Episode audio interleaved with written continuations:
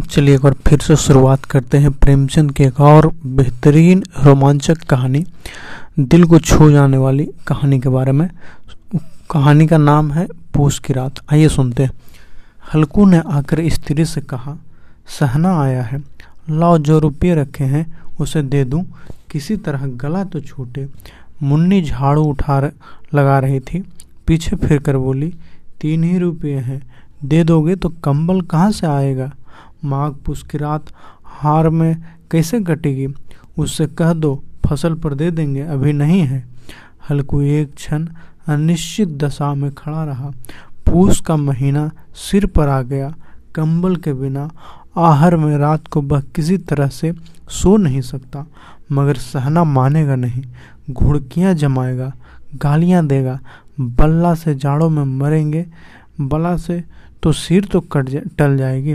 यह सोचता हुआ वह अपना भारी भरकम डील लिए हुए, जो उसके नाम को झूठ सिद्ध करता था, स्त्री के समीप आ गया और खुशामद करके बोला, दे दे, गला तो छूटे, कंबल के लिए कोई दूसरा उपाय सोचूंगा। मुन्नी उसके पास से दूर हट गई और आंखें तरेरती हुई बोली, कर चुके दूसरा उपाय? जरा सुनो तो कौन सा उपाय करोगे? कोई खैरात दे देगा कंबल, न जान कितनी बाकी है जो किसी तरह चूकने ही नहीं आती है। मैं कहती हूँ तुम क्यों नहीं खेती छोड़ देते? मर काम करो, उपज हो तो बाकी दे दो। चलो छुट्टी हुई, बाकी चुकाने के लिए ही तो हमारा जन्म हुआ है। पेट के लिए मजूरी करो, इसी खेती से बाज आए। मैं रुपये नहीं दूंगी। हल्कू उदास होकर बोला, तो क्या गालियाँ खाऊं? मुन्नी ने तड़प कर कहा, गालियाँ क्यों देगा? क्या उसका राज है? मगर यह कहने के साथ ही उसकी तनी हुई भूमि ढीली पड़ गई। हल्कू के उस वाक्य में जो कठोर सत्य था, वह मानो एक भीषण जंतु की भांति उसे घूर रहा था। उसने जाकर आले पर से रुपये निकाले और लाकर हल्कू के हाथ पर रख दिए। फिर बोली, तुम छोड़ दो अब की खेती, मजूरी में सुख से 1 रोटी तो खाने को मिलेगा, किसी की धौंस तो न रहेगी। अच्छी खेती है, मजूरी करके लाओ, वह भी उसी में झोंक दो, उस पर धौंस। हल्कू ने रुपये लिए और इस तरह बाहर चला मानो अपना हृदय निकाल कर देने जा रहा हो। उसने मजूरी से 1-1 पैसा काट कर 3 रुपये कंबल के लिए जमा किए थे। वह आज निकले जा रहे थे। 1-1 पग के साथ उसका मस्तक पानी दीनता के भार से दबा जा रहा था। पूस की अंधेरे रात थी, आकाश तारे पर ठिठुरते हुए मालूम होते थे। हल्कू अपने खेत के किनारे ईख के पत्तों की एक छतरी के नीचे बांस के खटाले पर अपनी पुरानी गाढ़े की चादर ओढ़े बड़ा काँप रहा था। खाट के नीचे उसका संगी कुत्ता जबरा पेट में मुंह डाले सर्दी से कूं कूं कर रहा था। 2 में से 1 को भी नींद नहीं आ रही थी। हल्कू ने घुटनियों को गर्दन में चिपकाते हुए कहा, क्यों जबरा, झाड़ा लगता है? कहता तो था घर में पुआल पर लेट रहा, तो यहाँ क्यों, क्या लेने आए थे? अब खाओ ठंड, मैं क्या करूँ? जानते थे मैं यहाँ हलवा पूरी खाने आ रहा हूँ। दौड़े दौड़े आगे चले आए। अब रो नानी के नाम को। जबरा ने पड़े पड़े दुम हिलाई और अपने कूं कूं को दीर्घ बनाता हुआ कहा, कल से मत आना मेरे साथ, नहीं तो ठंड हो जाओगे। यही रांड पछुआ न जाने कहाँ से बर्फ लिए आ रही है। उठूं फिर एक चिल्लम भरूं, किस तरह रात तो कटे। 8 चिल्लम तो पी चुका हूँ। यह खेती का मज़ा है और एक भगवान ऐसे पड़े हैं जिनके पास जाड़ा आए तो गर्मी से घबरा कर भागे। मोटे मोटे गद्दे, लिहाफ, कंबल, मजाल है जाड़े का गुजर हो जाए।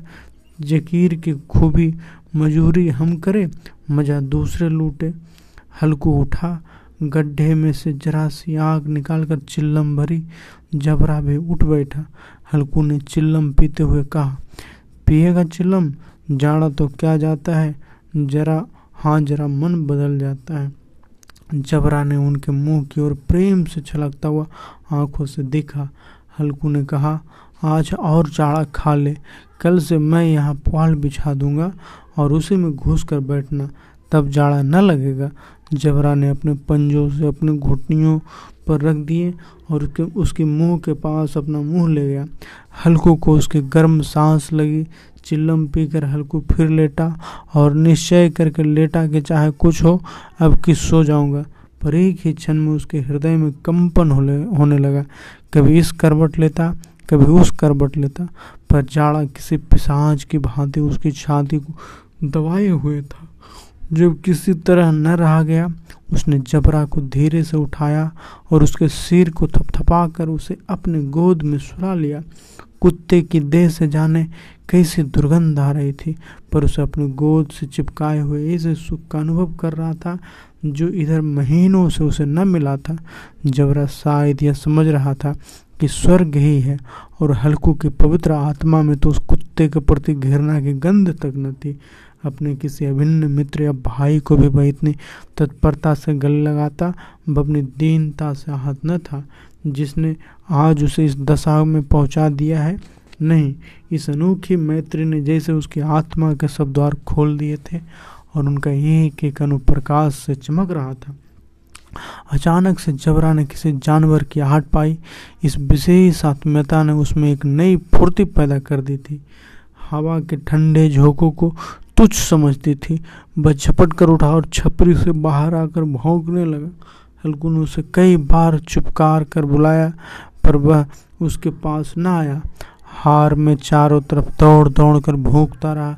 एक क्षण के लिए आ भी जाता तो तुरंत फिर दौड़ता। कर्तव्य उसके हृदय में अरमान की भांति उछल रहा था। 1 घंटा और गुजर गया। रात ने शीतल को हवा से धधकाना शुरू किया।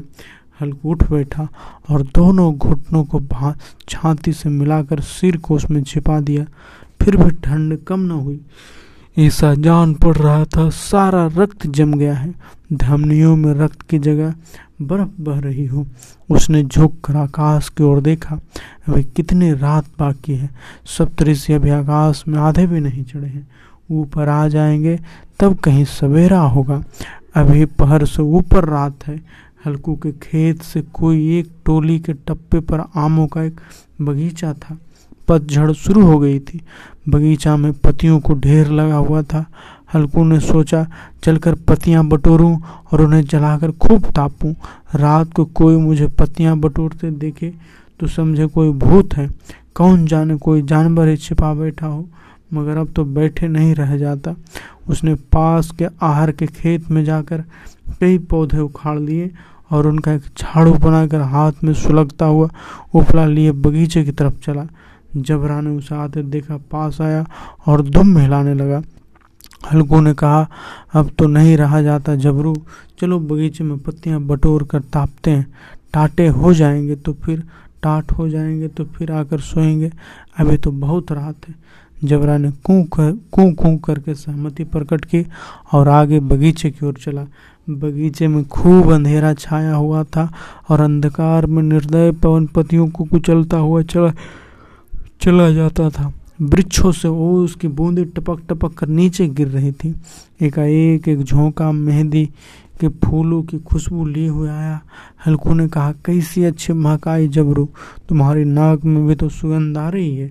जबरा को कहीं जमीन पर एक हड्डी पड़ी मिल गई थी, उसे निचोड़ रहा था। हल्कू ने आग जमीन पर रख दी और पत्तियां बठारने लगा। जरा देर में पत्तियों का ढेर लग गया। हाथ ठिठुरे जाते थे, नंगे पांव गले जाते थे और वह पत्तियों का पहाड़ खड़ा कर रखा था। इसी अलाव में वह ठंड को जलाकर भस्म कर देता। थोड़ी देर में अलाव जल उठा। उसकी लौ ऊपर वाले वृक्ष की पत्तियों को छू छू कर भागने लगी। उस अस्थिर प्रकाश में बगीचे के विशाल वृक्ष ऐसे मालूम होते थे मानो उस अथाह अंधकार को अपने सिरों पर संभाले हुए हो। अंधकार के उस अनंत सागर में यह प्रकाश एक नौका के समान हिलता मचलता हुआ जान पड़ता था। हल्कू अलाव के सामने बैठा आग ताप रहा था। एक क्षण में उसने 2 हर उतार कर बगल में दबा दी। दोनों पांव फैला दिए मानो ठंड को ललकार रहा हो। तेरे जी में आए सोकर ठंड की असीम शक्ति पर विजय पाकर वह विजय गर्व को हृदय में छिपा न सकता था। उसने जबरा से कहा, क्यों जब्बर, अब ठंडा नहीं लग रही है ना? जबरू ने कूँ कूँ करके मानो कहा, अब क्या ठंड लगती ही रहेगी, पहले से यह उपाय न सूझा, नहीं इतनी ठंड क्यों खाते। जब्बर ने पूछ लाई, अच्छा हो इस सलाब को कूद कर पार करे, देखिए कौन निकल जाता है, अगर जल गए बच्चा तो मैं दवा न करूँगा। जब्बर ने उस अग्नि राशि की ओर कातर नेत्रों से देखा। मुन्नी से कल न कह देना, नहीं लड़ाई करेगी। यह कहता हुआ बहु उछला और उस सलाब के ऊपर से साफ निकल गया। पैरों में जरा लपट लगी पर वह कोई बात न थी। जबरा आग के गिर्द घूमकर उसके पास खड़ा हुआ। हल्कू ने कहा, चलो चलो इसकी सही नहीं है, ऊपर से कूद कर आओ। वह फिर कूदा और अलाव के इस पार से आ गया। चार पत्तियाँ जल चुकी थी। बगीचे में फिर अंधेरा छा गया था। राख के नीचे कुछ कुछ आग बाकी थे जो हवा का झोंका आ जाने पर जरा जाग उठती थी, पर एक क्षण में फिर आंखें बंद कर लेती थी। हल्कू ने फिर चादर ओढ़ ली और गर्म राख के पास बैठा हुआ एक गीत गुनगुनाने लगा। उसके बदन में गर्मी आ गई थी, पर ज्यों ज्यों शीतल बढ़ती जाती थी उसे आलत से दवाई लेता था। जबरा जोर से भौंककर खेत की ओर भागा। हल्कू को ऐसा मालूम हुआ कि जानवरों का एक झुंड खेत में आया है। शायद नीलगायों का झुंड था। उनके कूदने दौड़ने की आवाज़ें साफ कान में आ गई। फिर ऐसा मालूम हुआ कि खेत में चर रही है। उनके चबाने की आवाज़ चर चर सुनाई देने लगी। उसने दिल में कहा, नहीं जबरा के होते कोई जानवर खेत में नहीं आ सकता, नोच डाले, मुझे भ्रम हो रहा है। कहाँ अब तो कुछ नहीं सुनाई देता, मुझे भी कैसा धोखा हुआ। उसने जोर से आवाज़ लगाई, जबरा जबरा। जबरा भौंकता रहा, उसके पास न आया। फिर खेत के चरे जाने की आहट मिली। अब्बा अपने को धोखा न दे सका। उसे अपनी जगह से हिलना जहर लग रहा था। कैसा ददाएं हुआ बैठा था। इस जाड़े पाले में खेत में जाना, जानवरों के पीछे दौड़ना, असहाय जान पड़ा। वह अपनी जगह से न हिला। उसने जोर से आवाज़ लगाई, हिलो हिलो हिलो। जबरा फिर भौंक उठा। जानवर खेत चर रहे थे। फसल तैयार है, कैसी अच्छी खेती थी, पर दुष्ट जानवर उसका सर्वनाश किए डालते हैं। हल्कू पक्का इरादा करके उठा और 2-3 कदम चला, पर एक हवा कस ऐसा ठंडा चुभने वाला बिच्छू के डंक का झोंका लगा कि वह फिर बूझते हुए अलाव के पास आ बैठा और राख को कुरेद कर अपनी ठंडी देह को गरमाने लगा। जबरा अपना गला फाड़ डालता था, नीलगाय खेतों का सफाया किए डालती थी और हल्कू गर्म राख के पास शांत बैठा हुआ था। अकर्मण्यता ने रस्सियों की भांति उसे चारों तरफ से जकड़ रखा था। उसी राख के पास गर्म जमीन परत वहीं चादर ओढ़ कर सो गया। सवेरे जब उसकी नींद खुली तब चारों तरफ धूप फैल गई थी और मुन्नी की रही थी कि आज सोते ही रहोगे, तुम यहाँ आकर रम गए। और उधर सारा खेत चौपट हो गया। हल्कू न उठकर कहा, क्या तू खेत से होकर आ रही है? मुन्नी बोली, हाँ, सारे खेत का सत्यानाश हो गया है। भला ऐसे भी कोई सोता है? तुम्हारे यहाँ मड़ैया डालने से क्या हुआ? हल्कू ने बहाना किया, मैं मरते मरते बचा हूँ, तुझे अपने खेत की पड़ी है। पेट में ऐसा दर्द हुआ कि मैं नहीं जानता हूँ। दोनों फिर खेत के डांट पर आए, देखा सारा खेत रौंदा पड़ा हुआ है और जबरा मड़ैया के नीचे चितलेटा है, मानो प्राण ही न हो। दोनों खेत की दशा देख रहे थे। मुन्नी के मुख पर उदासी छाई थी, पर हल्कू प्रसन्न था। मुन्नी ने चिंतित होकर कहा, अब मजूरी करके मालगुजारी भरनी पड़ेगी। हल्कू ने प्रसन्न मुख से कहा, रात को ठंड में यहाँ सोना तो नहीं पड़ेगा।